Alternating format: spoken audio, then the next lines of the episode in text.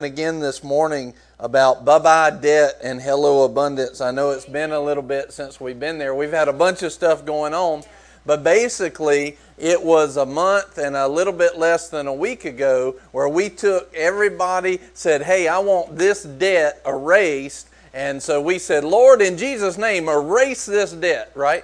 Since that period of time, we took all that debt, we put it on a sheet, we shredded that sucker, and then we asked, How's it feel to be out of debt? Does that feel good? Amen.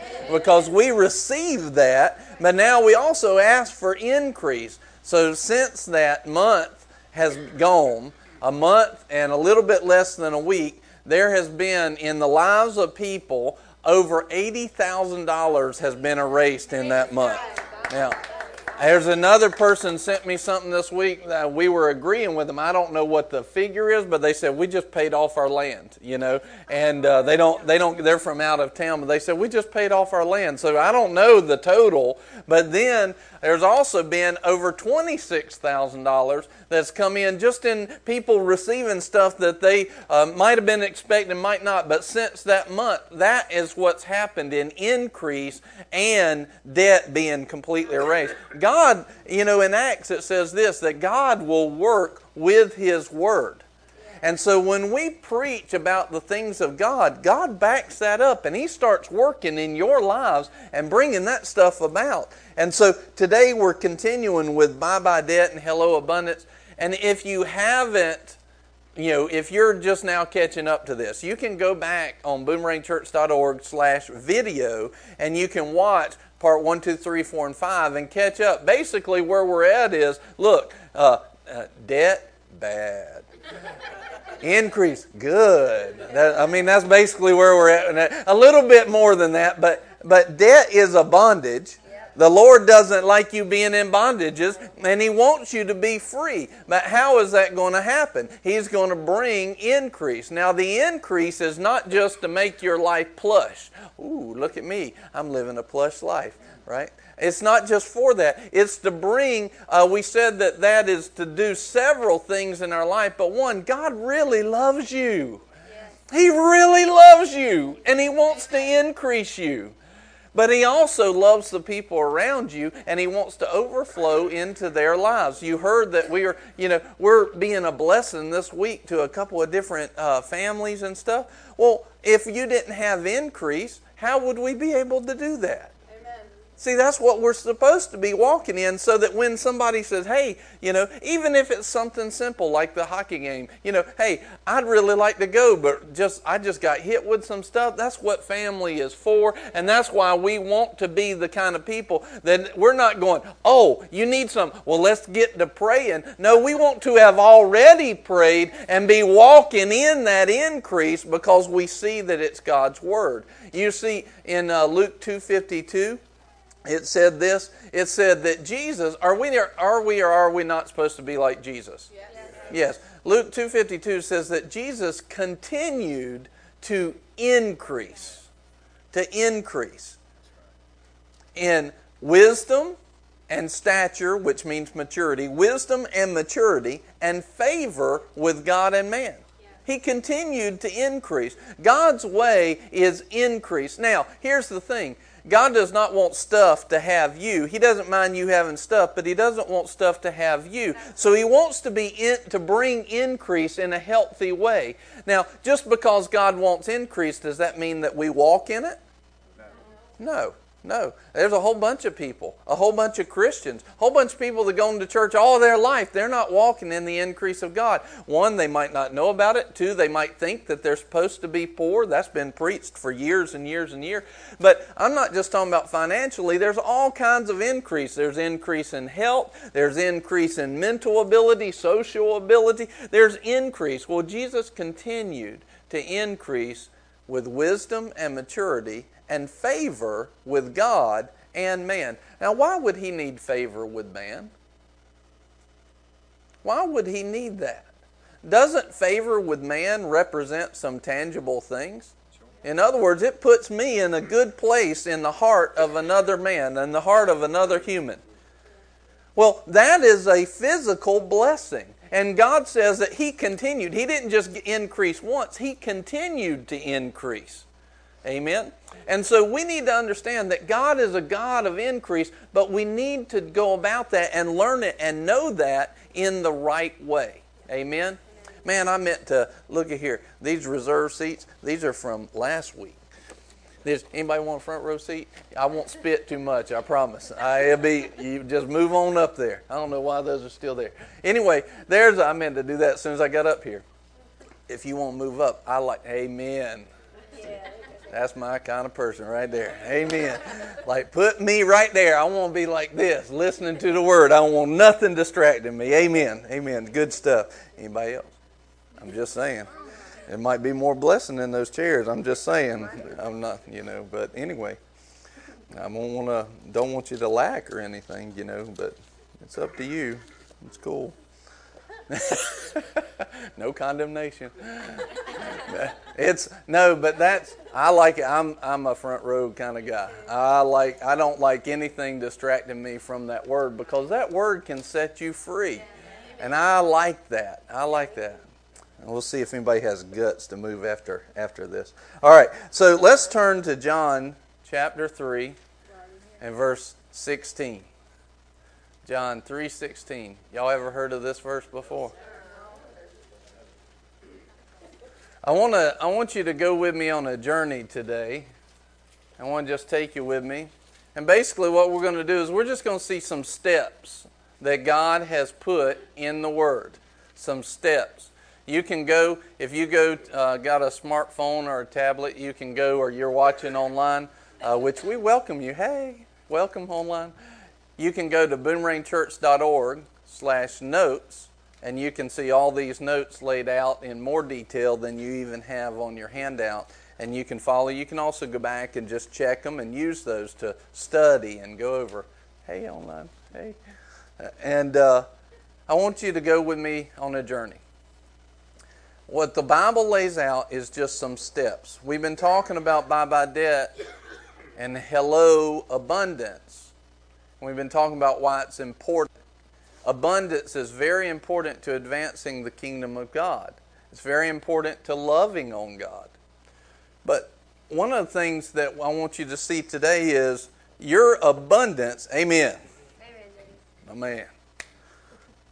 Your abundance advances the kingdom of God. Yeah. If you're living in a place where you're like, nah, I don't need abundance, then you don't understand how the kingdom works. And if you remember the last time we had the message in this series, I told you that there are two different systems. And if you're operating in the world system, you're not going to be able to operate in God's system. And if you're operating in God's system, you can't have a foot in both. If you've got a foot in both and you're trying to do both systems, you are in the world system. It's all in in God's system or not. It's hot or cold. Lukewarm, that ain't no good. Lukewarm, bad. Okay? Hot, good. Cold, not so good. Lukewarm, real bad. All right? So get in God's system. You've got to understand that being in God's system is very important, and we need to understand that abundance is a part of His system. It's not just a good idea, it is a part of His system. It's a part of God. Did you know that God is an abundant and excessive God? He is. You remember when He filled up the nets and so much that they started to break? Why did He do that? Didn't He know how many how many fish those nets would hold? You know, I remember Keith Moore talking about, do you know all the different colors that there are in the world? You know, God could have just made like gray and dark gray, right? But He made all the different colors. You know how many fish, you know, there are, how many different kinds of fish? He could have just made one. I mean, I imagine He could figure out how to make the ecosystem work with just one, right? He could he, he said, do you know the thousands upon thousands upon thousands of tons of bananas that fall to the jungle floor and go to waste every year? God's an ex- well, doesn't God know how much will be wasted? You see, that's the way the world has taught us to think.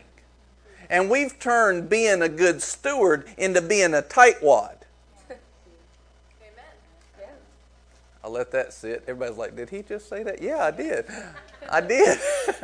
he, we've turned being a good steward into not being a giver. That's right. Into not being generous.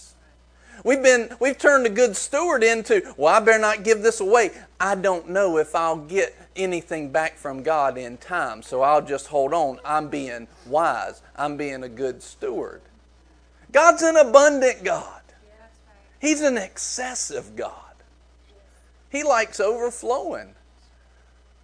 Lord is my shepherd, Psalm 23. My cup is just half full. No, my cup is just filled to the brim my cup runs over. He doesn't just feed me in the presence of my enemies, He sets a feast in the presence of my enemies. He prepares a table before me. That's a feast. That's what he's talking about. He's talking about like a king's table. That's who he is. He doesn't just do things a little bit of the way, He does them all the way and overboard. He's an excessive God. You see it over and over and over and over. But I want to show you something, even with the fish. You remember the first time they pulled up the, the net, the nets broke. The next time they pulled them up, same thing happened, same overflow, but the nets didn't break that time. He's always teaching us how to increase and move forward and not bring any toil or sorrow to it. He brings us the wealth that He wants us to have in every area, but He shows us how to not have sorrow with it. Have you ever made some money or done well in something, but then there was some sorrow attached to it? Probably because you did it in the world's way. But when you do it in God's way, there's no sorrow attached to it. There's no toil attached to it. He's an abundant and he abundant God and excessive God, and He wants to increase you, but not bring about sorrow in your life. Amen. So I want you to come. Abundance advances the kingdom of this God. I want to ask you this question What are we here for? What is this church here for? Amen. Somebody's been reading the notes. And to advance the kingdom of God. Listen, here, it's to love God as He first loved us. This is why we're here. We're, we're here to love on God. We're meeting here this morning to love on God. Now, that has everything that we do growing, winning souls, you know, prayer, loving on people, living in abundance, winning souls, making disciples for Jesus all of that falls under the umbrella of us loving on God. And let me show you how he loved on us and what some of his love is here in John 3:16.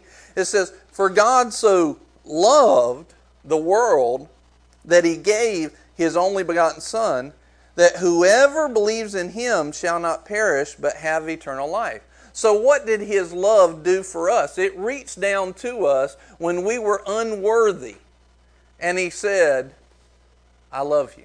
Let me take you by the hand and let me pull you up and save you. I want you to know I don't care what you are facing today. Somebody's listening. I don't care what you're facing today. Here's the heartbeat of God. This is what makes God tick. I see you in a mess. All I want to do is reach to where you're at, grab you, and save you from that situation. That's the heartbeat of God. He loves you. Oh man, He loves you. But then he says this in verse 17 too For God did not send the Son into the world to judge the world, but that the world might be saved through him. You know, this is the verse that a whole bunch of churches in our age need, needed to read uh, as soon as they read verse 16. They need to go on and read verse 17 because a whole lot of times people walked into church and we're like, "You don't belong here. You you're not my kind. You know, you don't dress like me. You know, you know all this kind of stuff." You need to understand that He didn't come into the world to condemn the world, to damn it. He didn't come in to judge it. He came in to save it. That's right. That's His love. A lot of times church is like, nah, you know, you need to get yourself fixed and then God will meet you. No, God met us before we were fixed. God met us when we were at our worst. That's who He is. So the, the love of God does this. It says, look, I don't care where you're at. Wherever you're at, I see you. I love you. And I want to take you by the hand and save you. That's the love of God.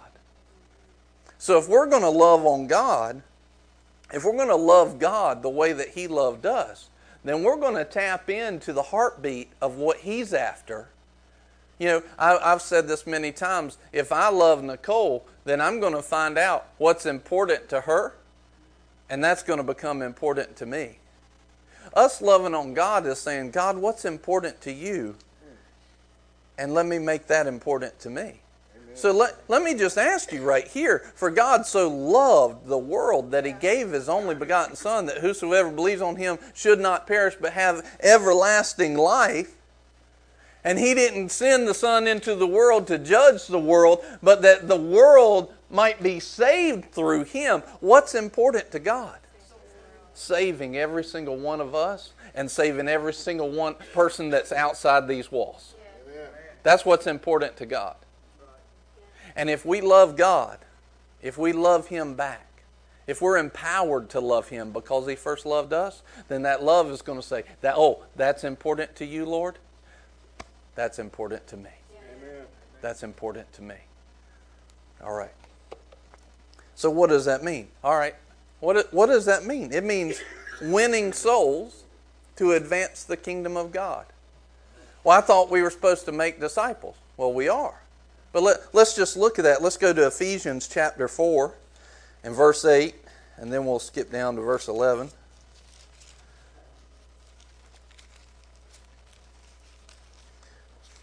Ephesians chapter 4, it talks about the ascension gifts. The ascension gifts. It says in verse 8, therefore, when he ascended on high, so who are we talking about? We're talking about Jesus. So when Jesus ascended on high, he led captive a host of captives and he gave gifts to men. In other words, what he did is he took the captive people, he took a whole bunch of people up there on high with him. And when he did that, he also gave gifts to men. And then he goes on to describe those gifts in verse 11. So let's go down to verse 11. And he gave, here's the gifts, here's the gifts that he gave. It, they weren't necessarily wrapped up in a package with a bow on them. Sometimes they smell and look like man.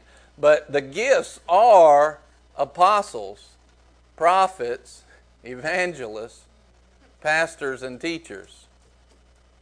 Those are the gifts. And you, you do need to see them as gifts because if you don't see them as gifts, then that's pride on your part, not humbling yourself to the Word important. I feel like meddling a little bit this today. I don't know. I just I've got this meddling thing going on in me. I think it's the Holy Spirit. I, am I'm discerning, but He gave some apostles, some prophets, some evangelists, and some pastors and teachers. These are the gifts. Amen. And if they if they're truly called by God, now let me just tell you something. Everybody that stands up in front of people and goes, "Hey, I'm an apostle. I'm a prophet. I'm a pastor," don't mean that God gave them. And and I'll tell you, there's a few of those out there. We're not going to talk about how many, but there's a few out there. You'll know them by their gifting. You'll know them. A pastor, he shepherds. Amen. A teacher, it is amazing. Listen to what a teacher does. He teaches. It's amazing. And he, and it, a teacher will get in here in the word, and all of a sudden it's like that word just goes boom, and you understand it. You know, and there's giftings that come. So anyway, we could talk about that, but that's not the message.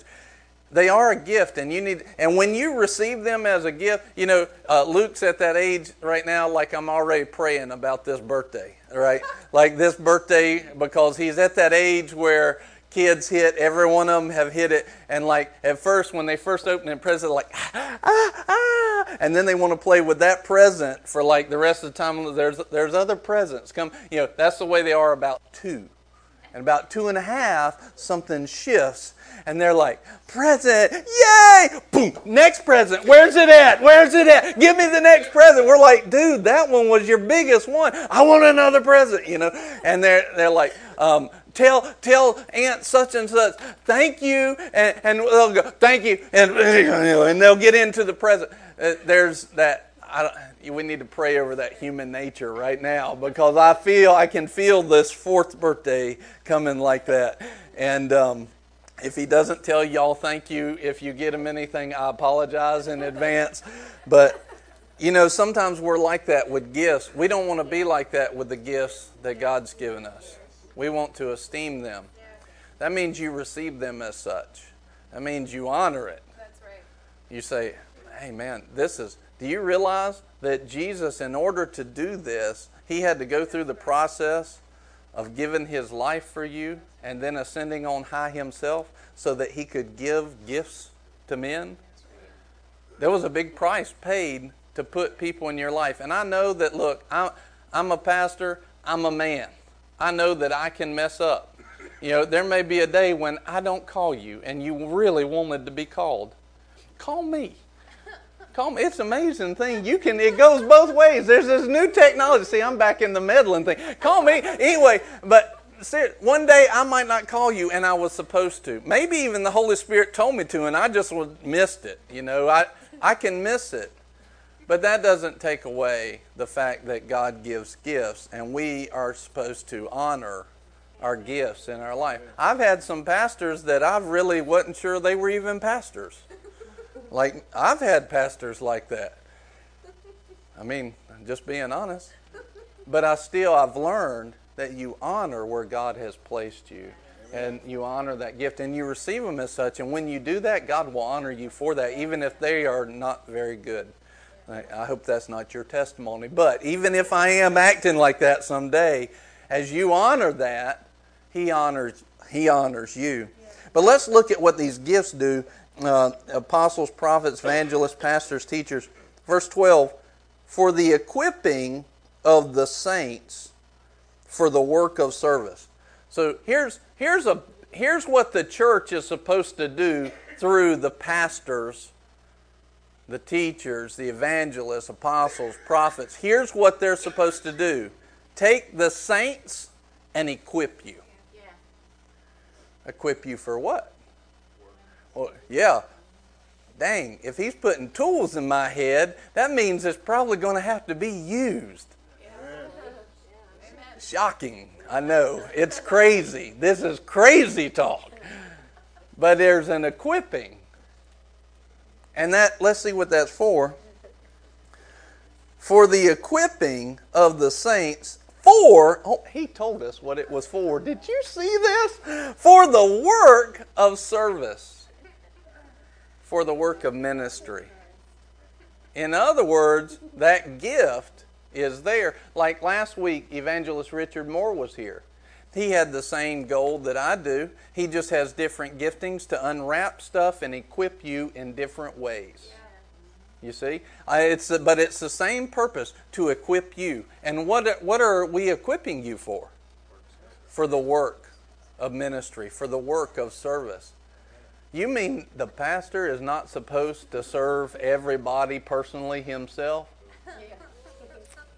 What? for the work of service. And that work of service that takes place through your equipping, that takes place through the saints, it is for the building up of the body of Christ. The body is supposed to grow. That's right. The body is supposed to grow. But then it says, until we attain the unity of the faith and of the knowledge of the Son of God to a mature man, so the body is supposed to grow up in some maturity. You don't have an excuse. You're going to have to mature. I'm sorry. To the measure of the stature which belongs to the fullness of Christ. And it goes on to tell more, but I'm, I'm just going to stop there. In other words, the body is supposed to grow up till it looks like Jesus, Amen. till it's doing the work of Jesus, Amen. till it's praying with people and seeing the results of Jesus. It, it's supposed to look like him. And uh, me? Well, yeah, me, but you. Every one of you. Everybody. Well, I just got born again. I know there's hope for you. It's good. it's all right. Well, I'm just coming back. That's okay. That's awesome. That's a great step. But this is where we're going. This is the end game. This is the end result. That every single one of us, including myself, get to the place where we start doing, looking, acting, smelling like Jesus. When people, uh, when people ha- see us coming, whether they know us or not, we are bringing with us the sweet aroma of the knowledge of Christ in every place. Yeah. The sweet aroma. Yeah. We're bringing about heavenly, a heavenly aroma on the earth. So when we advance the kingdom, here's the thing, you know, we're supposed to grow up. And we're the ones, all of us, are supposed to advance the kingdom. Matter of fact, if somebody goes in the hospital, you know, and, uh, you know, it is not the pastor's job to go serve them all the time. That's right. right. If somebody has a need and they need some meals cooked, I loved it when, when Paul and Jade, uh, they were at the house. Man, some people jumped on that and started to go and serve and bring meals. And some of them were in the church, some of them were out of the church, but that's the way it's supposed to work. It's supposed to work. You know, sometimes people get mad. They're like, well, the pastor didn't go do that. That's what you're here for. It's, we're one. Yeah, that's right. We're one. That's right. We're one. If it happens, it happens. Doesn't matter who it happens through. It's handled by the body who's one in Christ, who's in that unity. Amen? Amen. We're one. But here's the thing could we not, just think about this, could we not get all of this done maybe, could we not maybe grow up and be discipled better, even in heaven? Couldn't we grow up and be discipled better in heaven? I'm setting you up, don't answer this. Couldn't we be better disciple? Don't you think that we can maybe go up to heaven, sit down with Jesus, and he could probably explain this better than I do? Don't answer that either. Um, but no, no, eh, he could. I'm thinking Paul could probably lay out some of what he was talking about. And I bet since the time Paul wrote that, he's probably gotten some more revelation. I don't know, probably so. In heaven, don't you think we could grow up? Then why are we here? Go back to the original question. What are we here for? Because the love of God saw a people that needed saving. And those people still need saving to this day. And we can't do that in heaven. Everything that we do, every act of service, every growing up, in the Lord. Every move up to the things of God has everything to do with saving people eternally and saving people from the destruction of the devil. 1 John 3 8 says this The Son of God was manifested to destroy the works of the devil there's still people that are falling under the destroying of the works of the devil, the destructive works of the devil. And Jesus was manifested to destroy that. As long as there's people on the earth, there's going to be the call to the people that know God to help save people, to be the hands and the feet of Christ. It all goes back, no matter how you cut it, to winning souls. We can say we're a discipleship church, but what are you a discipleship church for if you're not winning souls, if you're not saving people? That's the whole point. Winning souls is it. You boil it down, why are we here? I mean, we could go up to heaven and learn more and become more mature. We got to know how to win souls. Yeah. We've got to. That's how we advance the kingdom. Even when we get somebody healed, you know, we pray over somebody, like, be healed. That's simply a testimony of God's goodness. One, He loves the person, but two, He could take them up to heaven and they'd be healed instantly. So why not just do that? It's a testimony to say God is good and He's worthy of accepting. And if you'll accept Him, He'll save you from whatever. Whatever you need saving from. We're here to bring about saving. The love of God, what did it do? It reached down and saved people. And when we love Him back, we make what's important to Him important to us. Our love does the same thing. By empowered by the hand of Christ, empowered by His authority, we reach down and we save them too. Matter of fact, this is not in your notes, but go uh, uh, I'll just tell you. 2 Corinthians 5 says, Look, we have been reconciled, we have been made righteous, and we've been given this word of reconciliation to tell people that you've been made right with God too. We've been made right, and you can be made right too. That's our ministry, that's our work. What we read about in Ephesians 4, the work of the ministry, it's defined in 2 Corinthians 5 that we bring about this saving knowledge to people and say, You can have this too. God's not mad at you. He's not, it says there, He's not holding the trespasses of the world against them. There's a lot of people that's like, God's mad at you. He's going to do this. He's going to do that. When the angels showed up to, straight from the throne room to announce Jesus was, was here, he said, with men with whom he's pleased. God said, look, I'm not going to be mad at them because I took all that wrath out on Christ. Right now, I just want to save you. I didn't come to condemn you. I came to save you. Amen. So, why are we here? To love God. What does that mean? Loving God means winning souls to advance the kingdom of God. No matter how you cut it, we are here to advance the kingdom by winning souls. Now, let me just uh, pause right there and ask you this question Are we supposed to do good? I'm taking you on a journey, just stepping you through this. Are we supposed to do good? Yeah, according to God's idea of good, you know, there, there are some things that our flesh calls good, you know, but it doesn't necessarily mean it's good to God. You know, John Bevere is talking about that a lot right now, and he's, he's right on track. There's a lot, like for instance, 1 Corinthians 13 3 says that we can, uh, even though we give our body to be burned or give all our possessions to the poor, but have not love, it profits us nothing. In other words, giving all our possessions to the poor, do we consider that good? Yeah. Do we giving ourselves to be burned up? I mean, giving everything we have to God, is that good? Yeah, but we need to be moving at the leading of God. In other words, you can do all that stuff and still be outside of His love. In other words, there's a fleshly good and there's a godly good. And fleshly good can get you messed up quick if you hadn't heard from God to do it. But a godly good is always right. So, are we supposed to be about God's good in this life? Yeah, absolutely. So, let's look at that. Uh, Acts 10 38.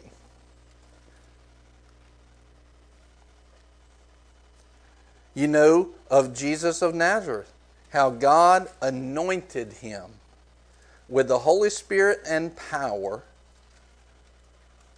and how he went about doing good and healing all who were oppressed by the devil, for God was with him. He went about doing good, and he went about healing a few. That's not what it says, does it? He went about feeling a, uh, healing all of them that God had put sickness on them.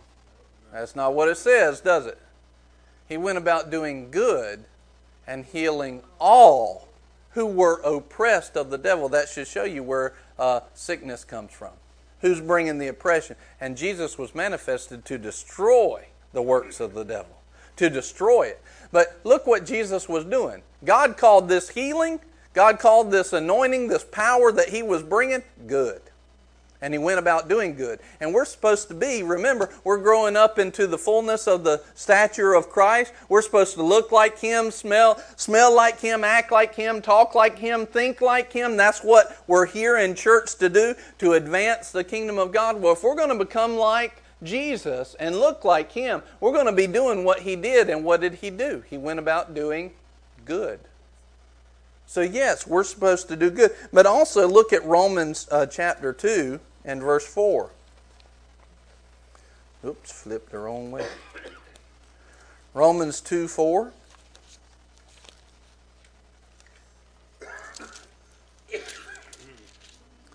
it says this Or do you think lightly of the riches of his kindness and tolerance and patience? Let me just ask you this question Have we taken some of the goodness of God for granted? And have we thought lightly of it? In other words, he's asking this question like that's not a good thing, that's not a right thing. I think we should praise God for more stuff. You know, the fact that we have heat today. Last week, the fact that we had heat at the beginning and air conditioning at the end. It was snowing when we came in last week, and the air kicked on before we left. That's craziness. But that's North Carolina in the wintertime, I guess. But anyway, isn't it nice that we're not sitting here having to be all bundled up in our coats or, or you know just sweating like crazy? It's a blessing. We should be giving God some thanks. We should be esteeming what He's done, what He's already done, what He's doing, and what He's going to do. See, a lot of times we're not praising God in advance because we don't really don't trust that He's up to good in our lives, and that just means we don't know Him. We don't know His character. Last last week, uh, Dr. Richard was talking about you know people that say certain things and, and that were not good, and he was just saying, "You're just telling me that you don't know God." When you understand that God is good, He's absolute good. There's no variation, no variableness, nor shadow of turning to His goodness. God is love, absolute love. You start to understand that whether I can see it or not, God is up to something good in my life. He's up to something good in your life right now. Well, I don't know how He's doing it. It doesn't matter. Do you know Him? Do you know that He's good? And if you don't know that He's that good, hang around. I'm here to equip you with that knowledge so that you can grow up in Him and look more like Him and understand Him and receive from Him. That's what we're here for. Are we supposed to do good? And then it goes on here to say, not knowing that the kindness of God, in the King James, that word there is translated goodness of God, leads you to repentance. Goodness is a part of God's plan of evangelism, winning souls and bringing about change in people's lives and the world. God takes goodness and He says this Look, when people start seeing how good I am, it brings repentance. Repentance is just change. When people see how good I am, change happens in their heart, change happens in their mind. Well, doesn't that mean that we need to be about some good things and showing the world some of His goodness? But we need to do it at His leading. We don't just make up stuff and go out there. Even things, even things like one time we were asked to do a ministry because somebody had started a ministry and then that person kind of went away. That person had an anointing to do it. I don't know why they went away, but we were asked to step in and just do it. And it's something that God considers good. But it wasn't good for us at that time. We had no leading, no anointing, and had we done that, we'd have just been giving ourselves to be burned, but outside of love, outside of His leading. So glad we didn't do that because we weren't called to do that. It was outside of what we were supposed to be doing. But we need to be going about doing the good that God does want us. He'll lead us to do. Like, for instance, the, the outreach that we're having on April 8th. Yes. That's a good thing. Why? Because the Lord's tasked us with doing that. Well, that's why we're believing for a thousand souls to be born, born again on that day, because He's tasked us with having faith that that'll happen. He's tasked us with giving out of our abundance so that we'll have some stuff to give to them, to catch their attention so we can tell them about Christ. He's tasked us with giving of our time and effort to make sure that everything's handled so that we can lead these people to the one who's so good. You know, why are you receiving this stuff today? Because Jesus loves you. He told us to get the stuff and give it to you. Right. Jesus loves you. He's good. God is so good. He loves you. He wants to save you. This is what we have to see is these things are tied together, and God's told us to do that. This is why it's going to work. This is why uh, God's going to lead us down this path. But look, it doesn't happen if we don't take ownership of it and say, "Hey, I got to be about some goodness. Amen. I got to be about some goodness." All right. So, 2 Corinthians chapter 9 verse 8 Goodness is a part of God's plan of evangelism, winning souls and bringing about change in people's lives and change in the world. Goodness and good deeds bring about winning souls and kingdom advancement. The goodness of God leads men to repentance. Jesus was going about doing good. 2 Corinthians 9 8 says this it says, And God is able Praise God, He's able. Amen. Right now, I want you to get that. When you uh, hit something in this next week and you don't know how it's going to work, I want you to say this God is able. God is able. Yeah, say it again. God is able. God is able. Yeah, He's able. What's He able to do? God is able to make all grace. Some grace? A little bit of grace? All grace all grace meet you,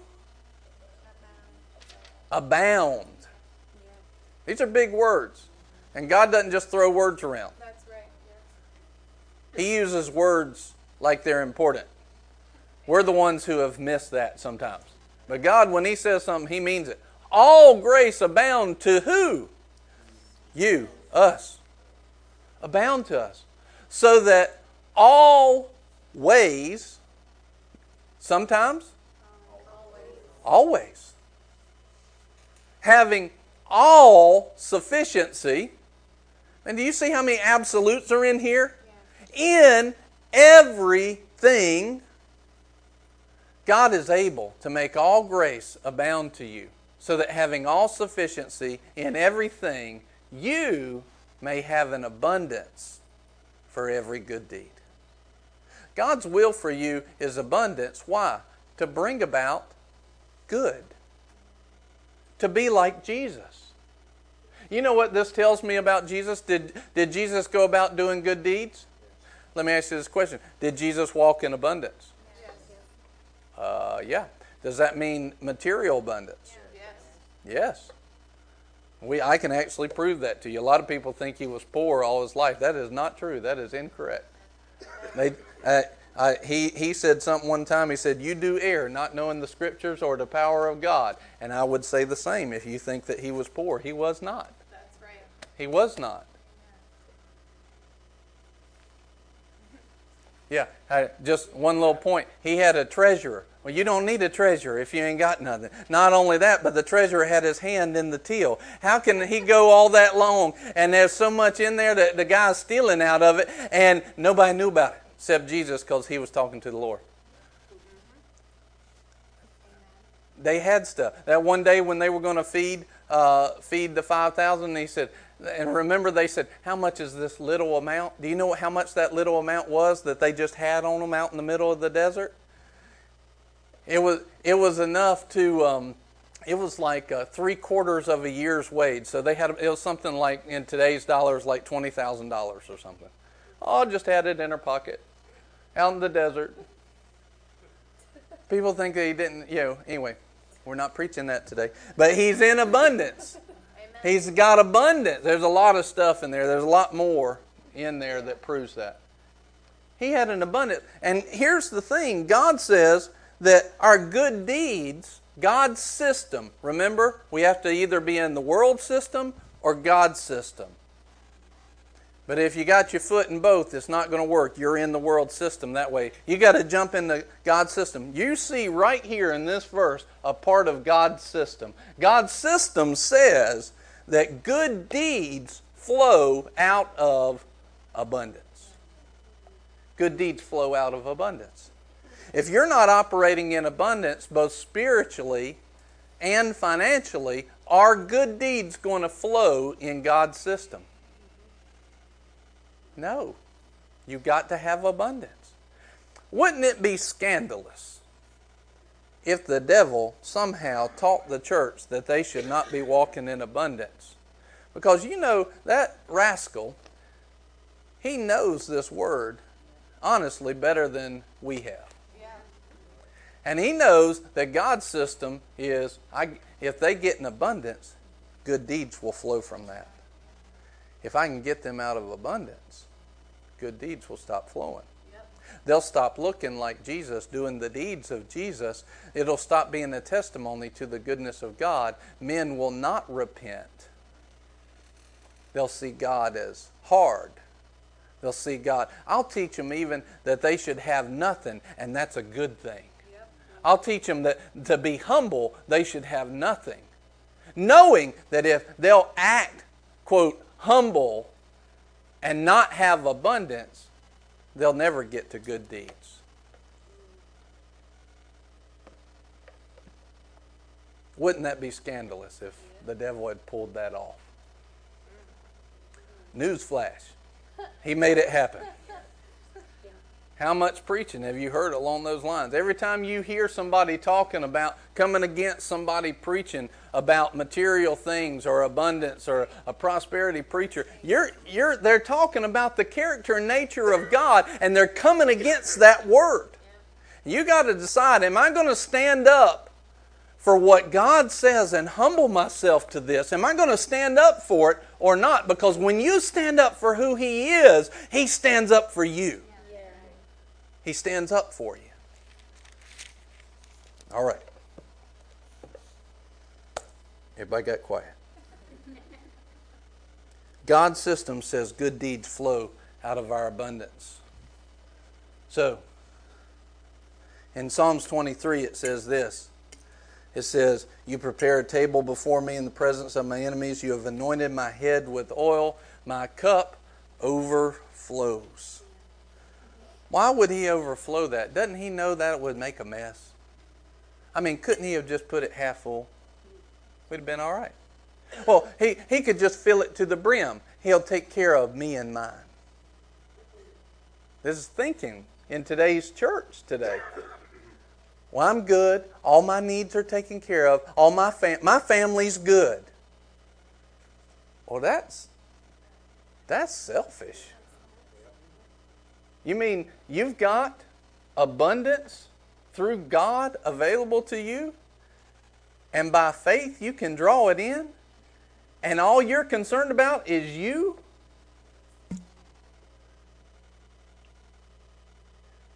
I said I was moving on, but apparently I was still here.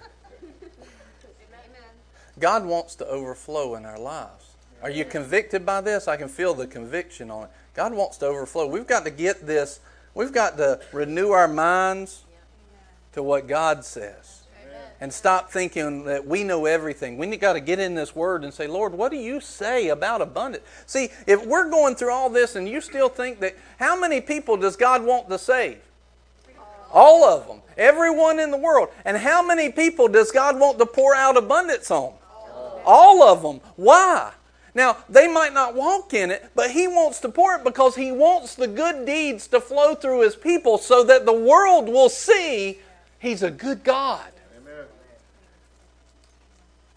But He's taught us to put on this false humility and, and just, oh, yes, I don't want to you know, ask too much or take too much. God's a too much God. You think you're going to exhaust Him? Oh my goodness. Let me, uh, we'll just leave that right there for a second. I'll come back. So I just want to tell you, you know, last year there was a scandal. It was all over the news. I mean, it was on every station. Creflo Dollar wants to buy a $65 million airplane. And then it was accompanied with terms like this What does he need a $65 million airplane for anyway? He's a preacher. I'm, I'm sorry. In other words, an ambassador of the greatest kingdom in the universe should not walk in abundance? How come it wasn't all over the news when Anheuser-Busch bought that a jet like that?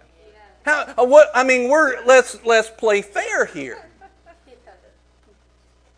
And, and, see, here's the thing everybody assumes they know what he's up to because they put their own sin on everybody else. It ain't like that. I've spent some time receiving the word from him. I, I can see his heart. Is he perfect? No, I'm not either. Are you? Because if you are, then pick up rocks. But if you're not, put them down. But here's the thing eh, eh, I've seen the man's heart, but here's my thing. How big is your God? This is, I want us to see this. How big is your God? Is, I mean, is $65 million, is that available in the earth? Is that, yeah. Do you know how much 65 million is compared to the wealth that's in the earth? A drop in the bucket. A drop in the bucket. Do you have any idea what the earth holds in wealth? Any uh, clue? Okay. I thought you, you might.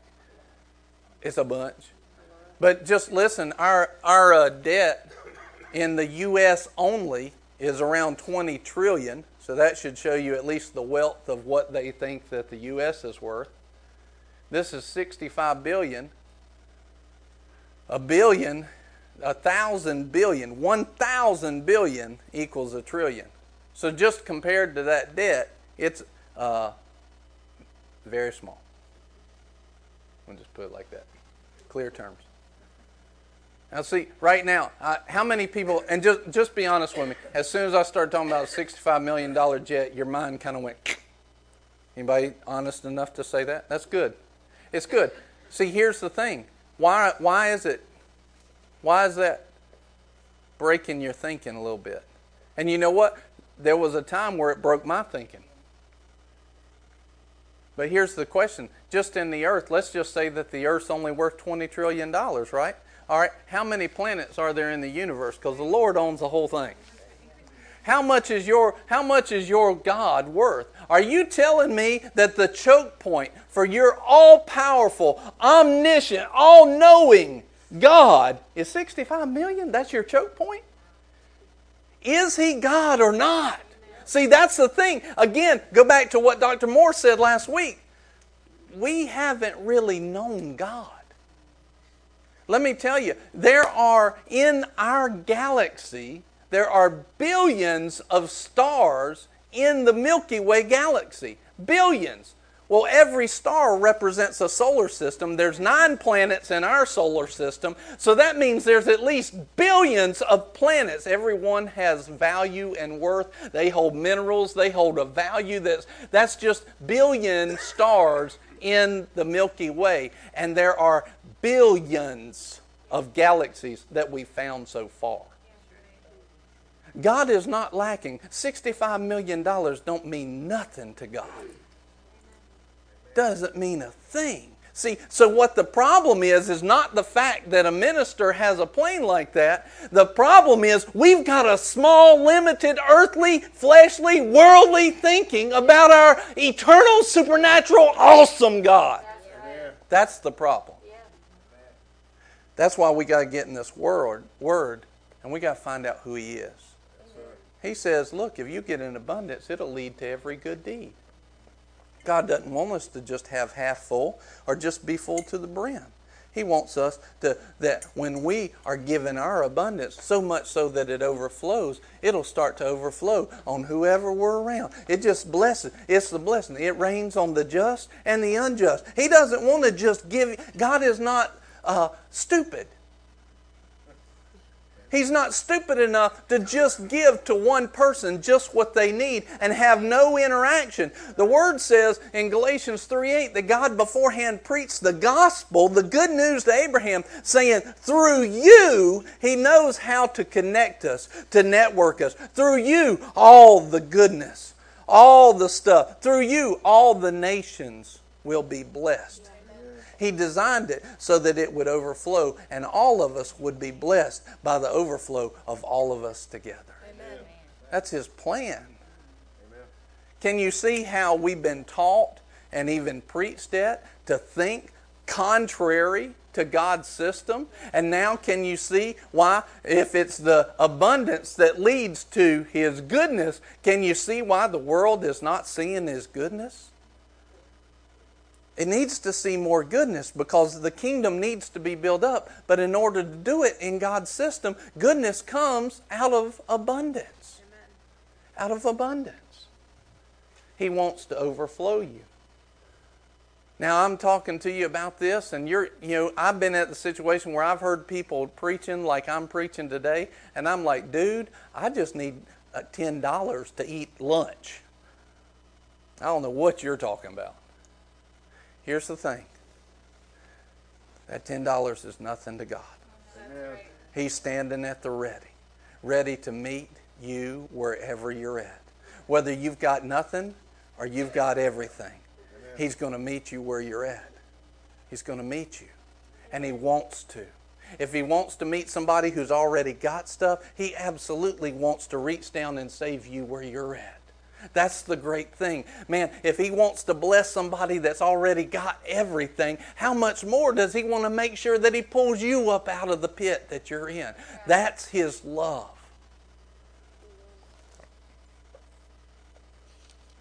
So, abundance leads to good deeds.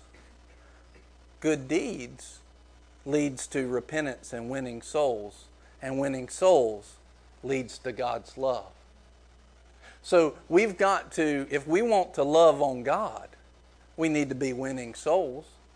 And if we want to be winning souls, we need to be doing good deeds. And if we need good deeds, we need to be and have, have abundance.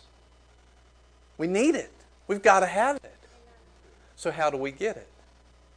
How do we get abundance? How do we get abundance into our life? How do we move into abundant life? And I'll just, you can see this on your handouts. Uh, one, become an heir of His goodness. Two, we need to know that He wants it for us.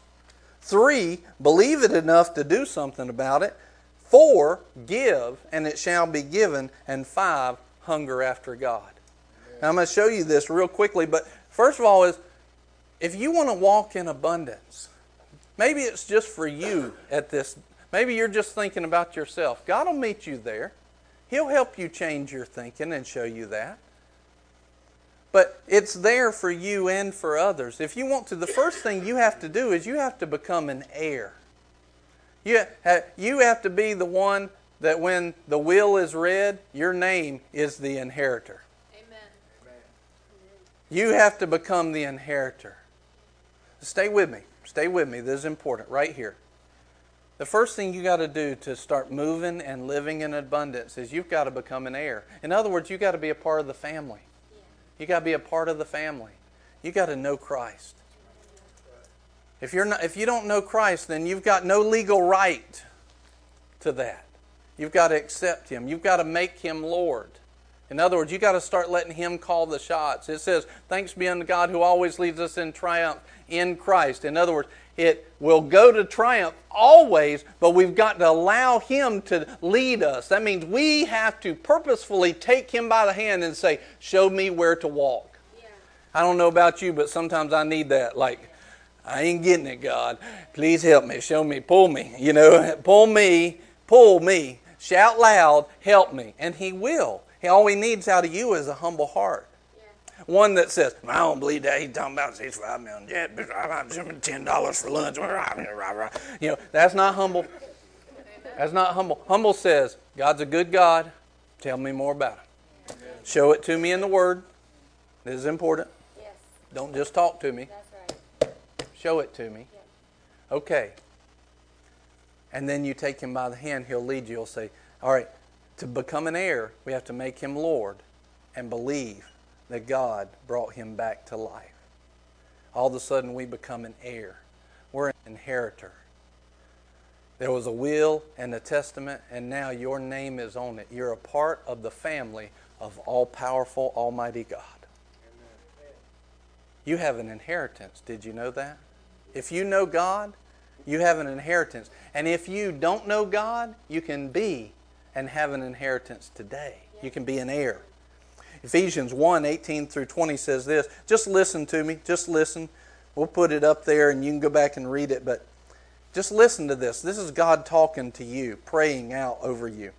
I pray that the eyes of your heart may be enlightened, may be opened so that you will know what is the hope of his calling, what are the riches of the glory of his inheritance, his inheritance in the saints. God has an inheritance for you. And he's saying, I hope that your eyes get opened to just how much he's got for you. Just how much. And what is the surpassing greatness of his power towards you who believe? These are in accordance. This power, this inheritance, let me tell you what level it's on. Here's the level that your inheritance in Christ is. Here's the level that the power towards you is on. Here's the level. You ready for the level? Here's the level. These are in accordance with the working of His strength, the strength of His might. Not the strength of your might, the strength of His might. The strength of His might. Which He brought about, His power that He brought about in Christ when he raised him from the dead and seated him at his right hand in the heavenly places. Here's the level of your inheritance, and here's the level of the power that's pointed in your direction to save you, to heal you, to deliver you, to prosper you, to make you abundant. Here's the level it was resurrection power that brought life back into the dead body of Christ and caused him to rise up out of that grave in a resurrection power. And here's the other side of the level. When he sat down in the place of authority, the throne room of God, seated at the right hand of the Father. That's the level. That's your inheritance. And if you don't know Him, or maybe you haven't been walking in relationship with Him, it can be your inheritance right now, today. Right now. Number one, to get into abundance, we have to become an heir first. We have to become a Christian, know Christ, accept Him as Lord. Number two, we need to know that God wants us to have abundance. If you don't know that God wanted you to have abundance, then are you ever going to believe for it? No, you just walk through life he says, My people are destroyed for a lack of knowledge. So many people don't know that God wants them to have abundance. They walk through life and the devil's just beating the crap out of them. And then they're like mad at God because God didn't do something about it. No, He's already done something about it. You just didn't know. That's what I'm here for today. To tell you, to enlighten you. He wants you to have an abundance. You need to know what He thinks about you. That there's a level of His abundance, and it's pretty doggone awesome. We need to know. 3 John 1 2, Beloved, I pray in all respects that you prosper and be in health just as your soul prosper. John 10 10 in the Amplified, the thief comes only to steal, kill, and destroy. Jesus said, I came that they may have and enjoy life, and life what way? And may have it in abundance the Amplified shows what the original word really means. Here's the abundance to the full till it overflows. That's the abundant. Do you see? There's a common thread all through the Word. God is an abundant God, He's an excessive God, and He wants that for you. He wants to get it in your hands. He wants you to take hold of His inheritance and start to use it for what its purpose is for to advance the kingdom to let God move through you, for you to be a minister. So, to move in abundance, we got to become an heir. Two, we got to know that He wants it. But then, three, we, we can't just know about it and not do anything with it. We've got to believe on it. Believe enough that it moves us to action. We have to, okay, Lord, I'm an heir. You want me to have an abundance. And now, here's the victory that overcomes the world, even our faith. Faith reaches out and says, Come here, abundance. You're mine, according to the Lord. He told me abundance in mine. Did y'all know? He told me abundance in mine. And by faith, we reach out and grab a hold of it. In other words, we do something about it. James 2.17, it says, faith, if it doesn't have works, is dead. In other words, I can't just say, oh, yeah, I believe I have an abundance, but then my life never shows any action of it. Did I really have faith? Did I really trust him? No, no. I got to do something. So uh, Romans 10 17 says, So faith comes by hearing, and hearing by the word of Christ. You've got to hear the word about abundance.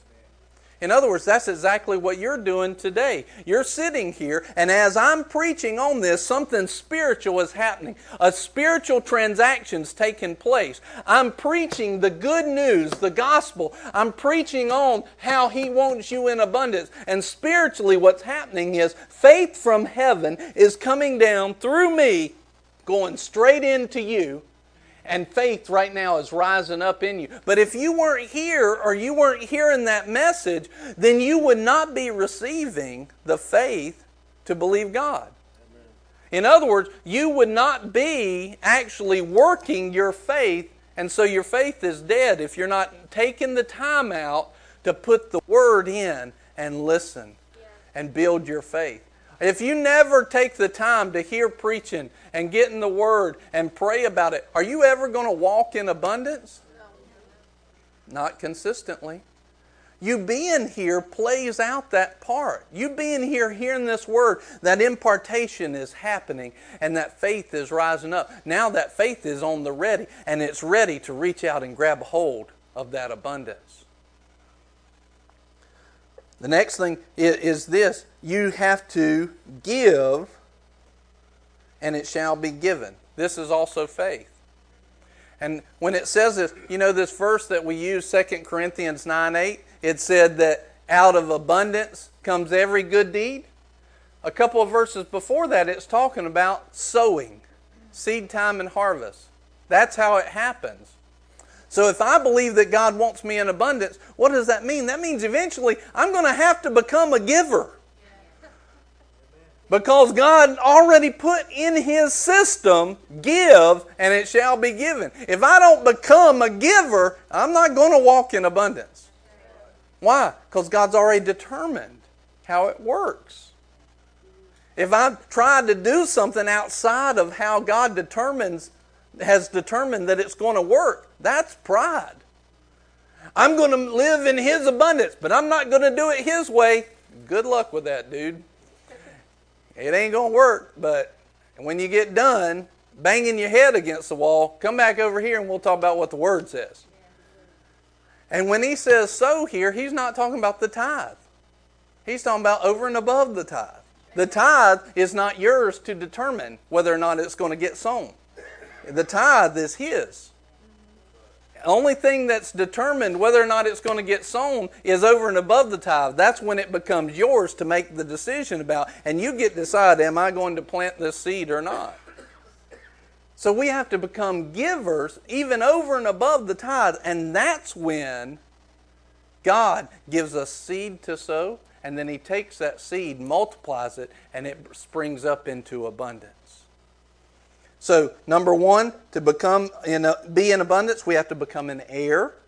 We have to know that He wants it for us. We have to believe enough to do something about it. We have to give, and this is a huge one. We have to hunger after God. We have to. Hebrews 11 6. Let's turn there real quick. Hebrews 11 6.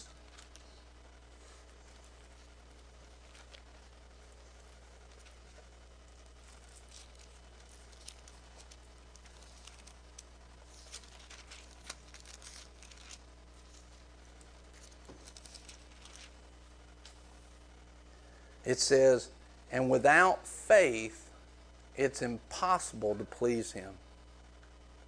Without faith, it's impossible. Do we have to believe on Him? And does our belief have to actually move over into action? If, the, if it doesn't, we're not in faith. And if we're not in faith, are we pleasing God? Do we love Him in not having faith? No. If we want to love Him, which is the whole purpose we're here, we got to start applying faith. Lord, I believe you. How many of you have ever been in a situation where you just needed something? You needed something. And, amen. And, man, that something and that problem was screaming a lot louder than your memory verses. Anybody with me? See, it's at that moment that we got to say, you know what? God's word is true. And situation, you're a liar. You're a liar. God's going to come through for me. Hey, what we said earlier God is able. God is able. See, I've got to turn on belief. I've got to make a decision. See, you ought to set it up in your mind that when the, the situation starts yelling at you, you immediately have the switch in your brain where you go, oh, ah, situation. And in your brain it goes, hey, God, right? And it starts looking at the Lord. Ah, situation switch. Hey, Lord, you are able. You're able. You love me. And no matter what that situation says, you said something greater. No matter what that situation, you said something greater. Without faith, it's impossible to please Him, for he who comes to God must believe that He is, and that He is a rewarder of those that seek Him. See, if we will hunger after God and seek Him, He will be a rewarder in our lives. Here's part of the problem that we haven't been in abundance we haven't been hungry for Him. We have not been hungry for Him. How many of us have been sitting at home and, you know, I don't really feel like reading my Bible right now. Lord, I just want to watch this TV program. You know, this weekend, I want, I want to watch the March Madness. I don't want to spend time with you. I want to do what I want to do. So we haven't been hungry for Him. Matthew 5 6 says, Blessed are those who hunger and thirst after righteousness, so they will be filled. Another translation says, They shall be satisfied. Well, we know how God fills things.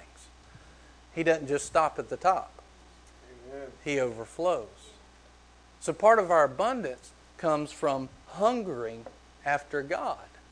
Hungering after God. We've got a hunger for Him. We've got a, we've got, and you know what? I, I am convinced. I'm convinced. Right now, I'm, I'm more hungry for God, I believe, than I ever have been in my life. And I'm still convinced that I'm not hungry enough. You know why? Because I still got fleshly things in my mind that I've been giving more attention to than Him. Things that have kept my attention and kept my thoughts more than Him. I'm convinced I'm not hungry enough. I'm convinced that we are, have not been hungry enough. And, and why is that? You know, what, what's your favorite food? Stuffed cabbage. All right. Tell me, like a major food group, what's your vegetables, fish? Fish? Okay, all right. So let's say, I know I was putting you on the spot let's say that Nicole and I come and we say, Sharon, we just want to bless you. We want to take you out to eat. We know you like fish. Let's go down to the local fish house. And we go down to the local fish house and we say, You just sit down. You just sit down and let us serve you. We go over here to the buffet and man, we just load up on, on fish. I mean, we got a big plate and it's like piled over, right? And then we come back here, you know, Look, here you go. Don't eat that piece dropped off. There you go. And, and we and she got all this fish, and she starts eating that fish. Um, um, um, um, um. And she wipes out that plate because she may be small, but I'm telling you, she can eat. All right, and then all of a sudden, uh, that's just a joke. All right, so then I, but she can. she, and so I said, you just sit right there. And I go back, and I go back to the buffet, and I fill it up with fish. Do, do, do, do, do. And I take it back, take it back, take it back. I was like, boom. And she goes, Whoa, I was doing good on the first. And eventually she gets to the place. We, we keep doing that. Eventually she gets to the place. She's like, I can't eat anymore. I'm done. I was like, Did you like it? Yeah, I love fish. And then all of a sudden I go, Wait, wait, wait, wait, wait. Let me come over here. This is special. This is fish. They flew in on a helicopter just they just called it this morning. This is the best. It's fresh, straight out of the ocean, prepared for you. See, all y'all, y- y'all didn't eat all the plates you had. Your mouth's their mouths watering. Thanks, Sharon. So anyway, um, so then I take that and and I bring that and I set it in front of her. Well, this is the best, the most fresh, the most tasty. But she can't eat it because she's done filled up with the other stuff. See, you got to understand that the devil is going to put in front of you a buffet of stuff to take away your hunger from the best. He's going to put in front of you video games, movies, romance novels, Facebook, just so you won't put him in and you won't hunger. You know, a couple years ago, Jeremy Pearsons uh, made a comment. He said, "We keep, we keep, you know, not hungering for God because we've filled up on something else, and because we're not hungering after God, there's no abundance. Because those that hunger and thirst shall be satisfied and filled." Jeremiah 29 that Dr. Rich was talking about last week. He said, Look, he said, I know the plans I have for you. Good plans. And not for disaster, not for calamity, to give you a future and a hope.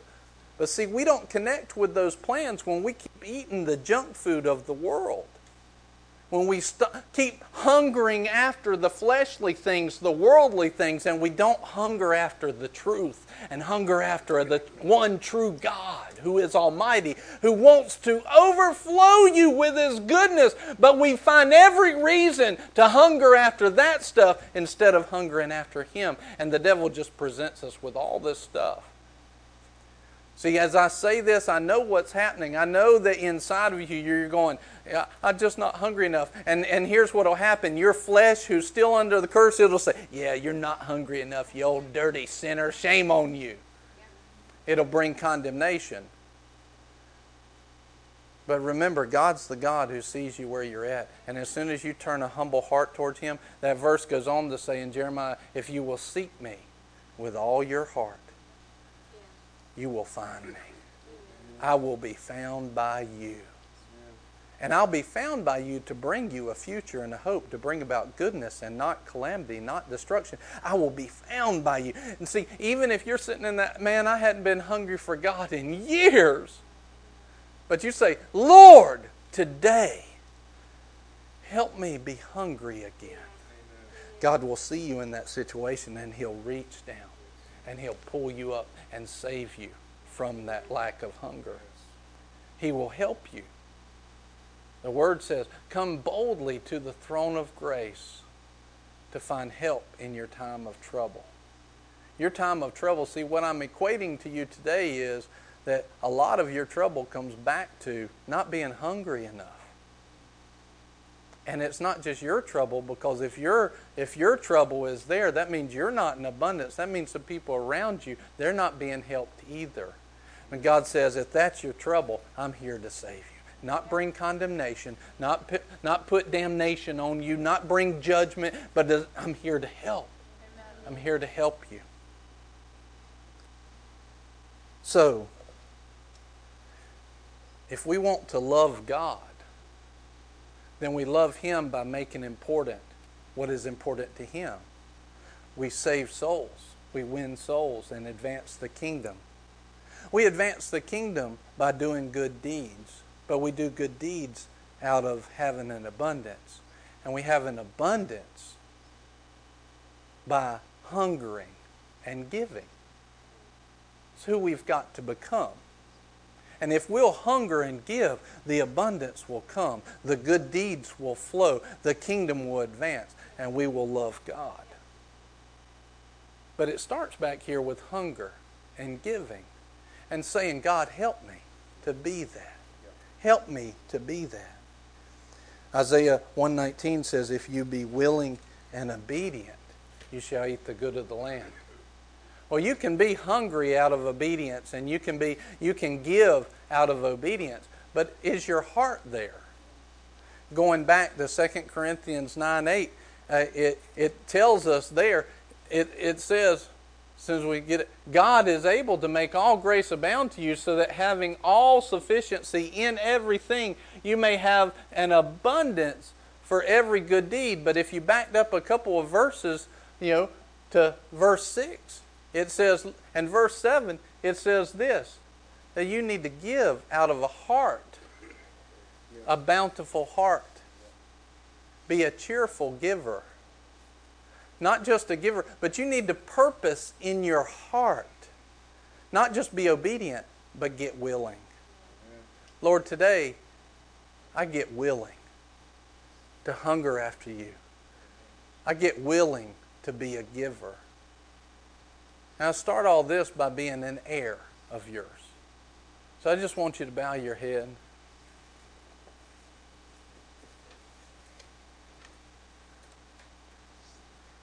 Today, in being an heir,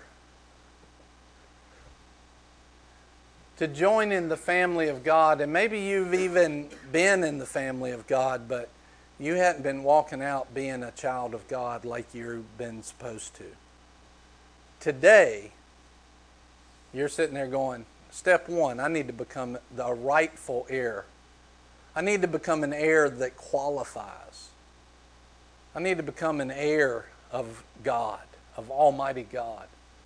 I need to get my relationship right with Him. If that's you today, and today you need to get that relationship right again, or you need to get to know Him for the first time, just raise your hand. Just raise your hand. I see that. Yes, sir. I see that. Yes, sir. If you need to get, I see that. Yes, ma'am. If you need to get that relationship right and become an heir, Jesus, I need you. I need you to save me. I see that. Yes, ma'am. I need you to save me. I see that. Yes, ma'am. Anyone else? Yes, sir. Anyone else? One more time. Anyone else? I need to be an heir. Lord, I need your saving. Whether it's the first time or I need it again, I need, I need that recommitment. Anyone else? Amen. I see that. I see that. Yes, ma'am. Yes, sir.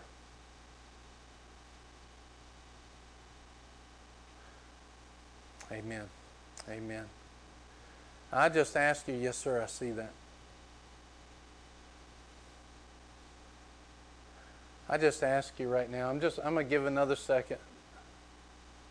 If that's you, just raise your hand. If you raised it at all, will you raise it right now and hold it for just a second so I can see it? If you raised it at any point. Yes, yes. Amen. Keep holding it up for just a second. Okay. Amen. All right, you can put them down. And everybody can look up. Now, here's what I want. If you raised your hand just then, hey, I need to walk in that rightful heir. I need to be that heir. Or, or, you just see, I need to be a better giver. Lord, help me to be, help me to purpose in my heart to be a better giver. Help me to be hungry for you if you fall under any of that, and today, I'm not asking everybody to come up necessarily, I'm just saying today, you know the Holy Spirit's dealing with you on any one of those three things. I want you to come up here. Either you raised your hand, or you say, I need to get my heart right about giving, or I need to get my heart right about being hunger, or maybe all three.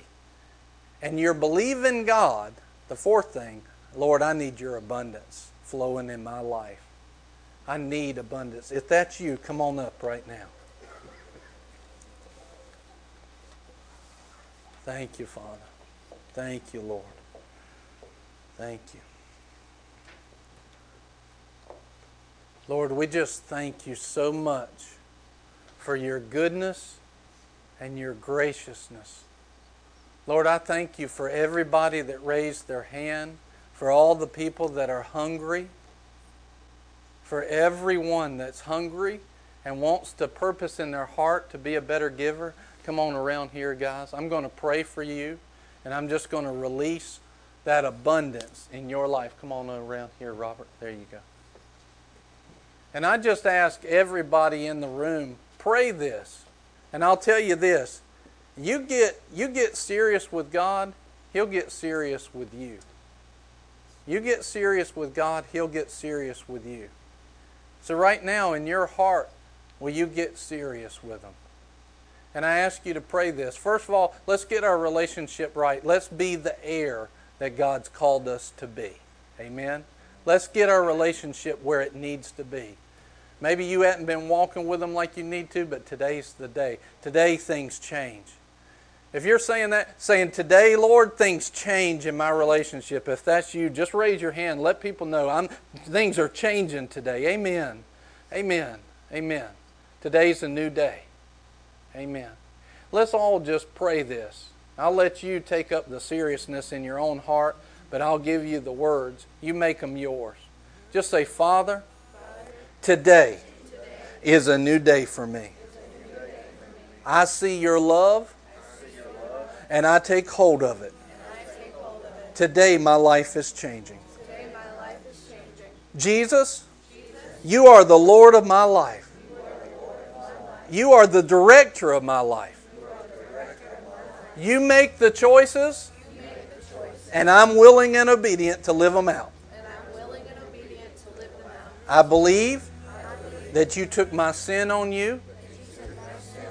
My sin took you to the cross and death. But the Father, in His goodness and love, brought you back to life. and raised you up. And raised me up with you. And that's why today my life is different. That's why today I'm an inheritor of your great power, your great love on that level. Lord, I receive you as Savior and Lord, Jesus, today. In Jesus' name. Amen. Now just pray this. Just say, Father, I ask you, help me purpose in my heart to be more hungry for you. Help me see it. And grab a hold of it. Help me purpose in my heart to be a giver, an abounding giver. Lord, help me today to walk in abundance, to do every good deed, and love on you by advancing the kingdom and winning souls. Say, Father, I receive it today in Jesus' name. Amen. Amen.